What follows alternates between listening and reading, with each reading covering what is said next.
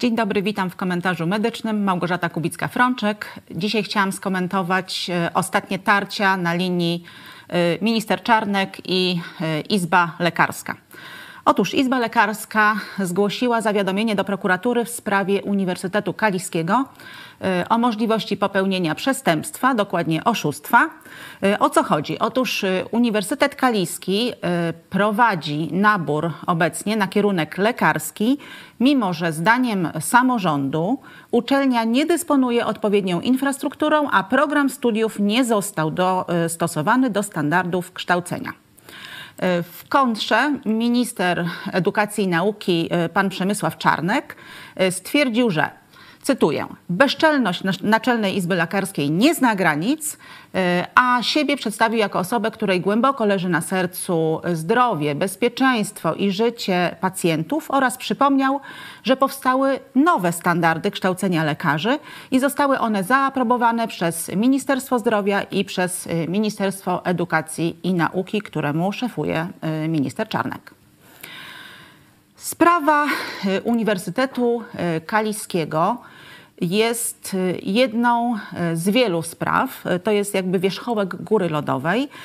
I jak podaje portal Medycyna Praktyczna, obecnie ponad połowa kierunków lekarskich pod nadzorem resortu prowadzi kierunek mimo braku pozytywnej opinii Polskiej Komisji Akredytacyjnej. Według tegoż portalu opinie Polskiej Komisji Akredytacyjnej są notorycznie ignorowane przez ministra Czarnka. Kiedy zaczął się problem? No otóż e, problem zaczął się wskutek e, gwałtownego wzrostu ilości uczelni, które w ostatnich latach e, otworzyły, zwłaszcza w ostatnim roku, dzięki działalności ministra Czarnka, otworzyły kierunki lekarskie. E, mimo że e, nie mają e, odpowiednio doświadczonej kadry, mają braki dotyczące infrastruktury oraz, no nie powiem, że mają braki szpitali klinicznych, bo te szpitale jakie były, takie są, nowe nie powstały, natomiast no, brak jest zasobów w tych szpitalach klinicznych, żeby kształcić praktycznie dodatkowe, spore ilości przyszłych lekarzy. Rząd stworzył więc swoimi decyzjami problem, w związku z czym y, zaczął tworzyć rozwiązanie tego problemu i to rozwiązanie problemu to właśnie nowe standardy kształcenia lekarzy. Zostały one podane do wiadomości publicznej 2 y, października, czyli stosunkowo niedawno, i chciałabym się kilkoma punktami tego rozporządzenia z Wami podzielić. Otóż rozporządzenie zezwala na liczniejsze grupy kliniczne. E, grupy kliniczne, czyli studentów, którzy uczą się praktycznie zawodu, pracując na oddziałach, e, ucząc się e, badając pacjenta, rozmawiając z pacjentem.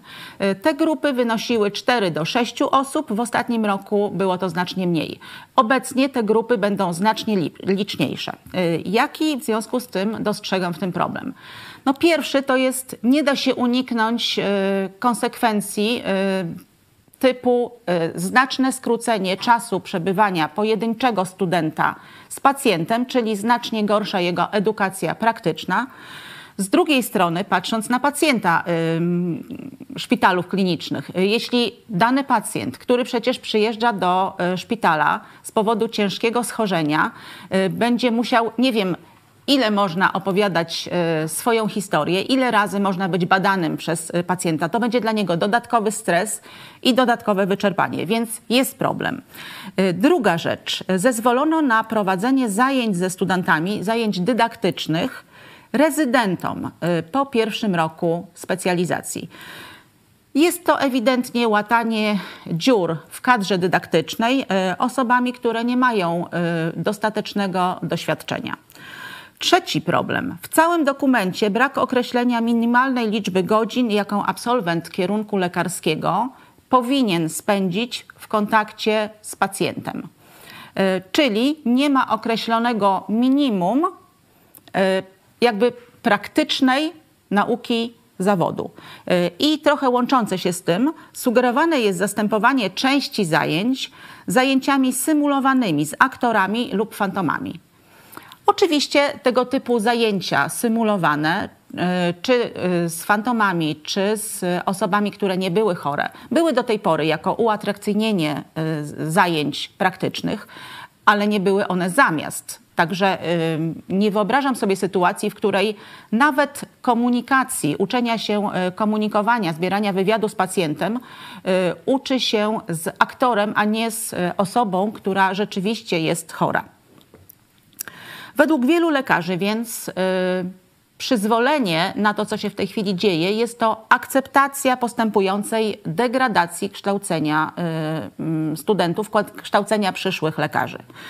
Co ciekawsze, Ministerstwo Zdrowia i Ministerstwo Edukacji i Nauki nie skorzystało z funkcjonujących za granicą rozwiązań, a co jeszcze gorsze w mojej opinii, nawet odstąpiono od analizy porównawczej e, z regulacjami obowiązującymi w innych państwach.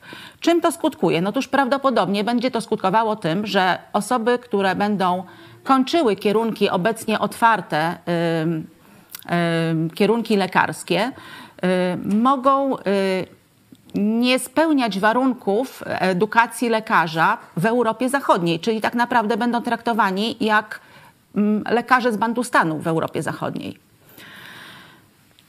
Wszystko to, y, na co zwracają uwagę lekarze, y, to y, jakby konstatacja, że ta wysoko podniesiona poprzeczka dotycząca y, kształcenia lekarzy nie jest bezzasadna, bo właśnie to wpływa na to, albo y, wpływa na pewną gwarancję tego, że y, bezpieczeństwo pacjentów, czy zdrowie i życie pacjentów jest rzeczywiście branie pod uwagę, a nie, panie ministrze Czarnek, ilość nie przechodzi w żaden sposób w jakość. Także nie dość, że rząd y, stworzył problem, to stworzył również takie rozwiązanie problemu, które jest jeszcze gorsze niż problem, który zaproponował. Dziękuję bardzo. Cześć, e, dzisiaj o 20 mamy dla Was niespodziankę. E, pokażemy Wam wywiad e, z Janą Szojnik-Wiermus z Nowej Lewicy, także bądźcie na naszym YouTubie, Facebooku Idź Pod Prąd. Zapraszamy.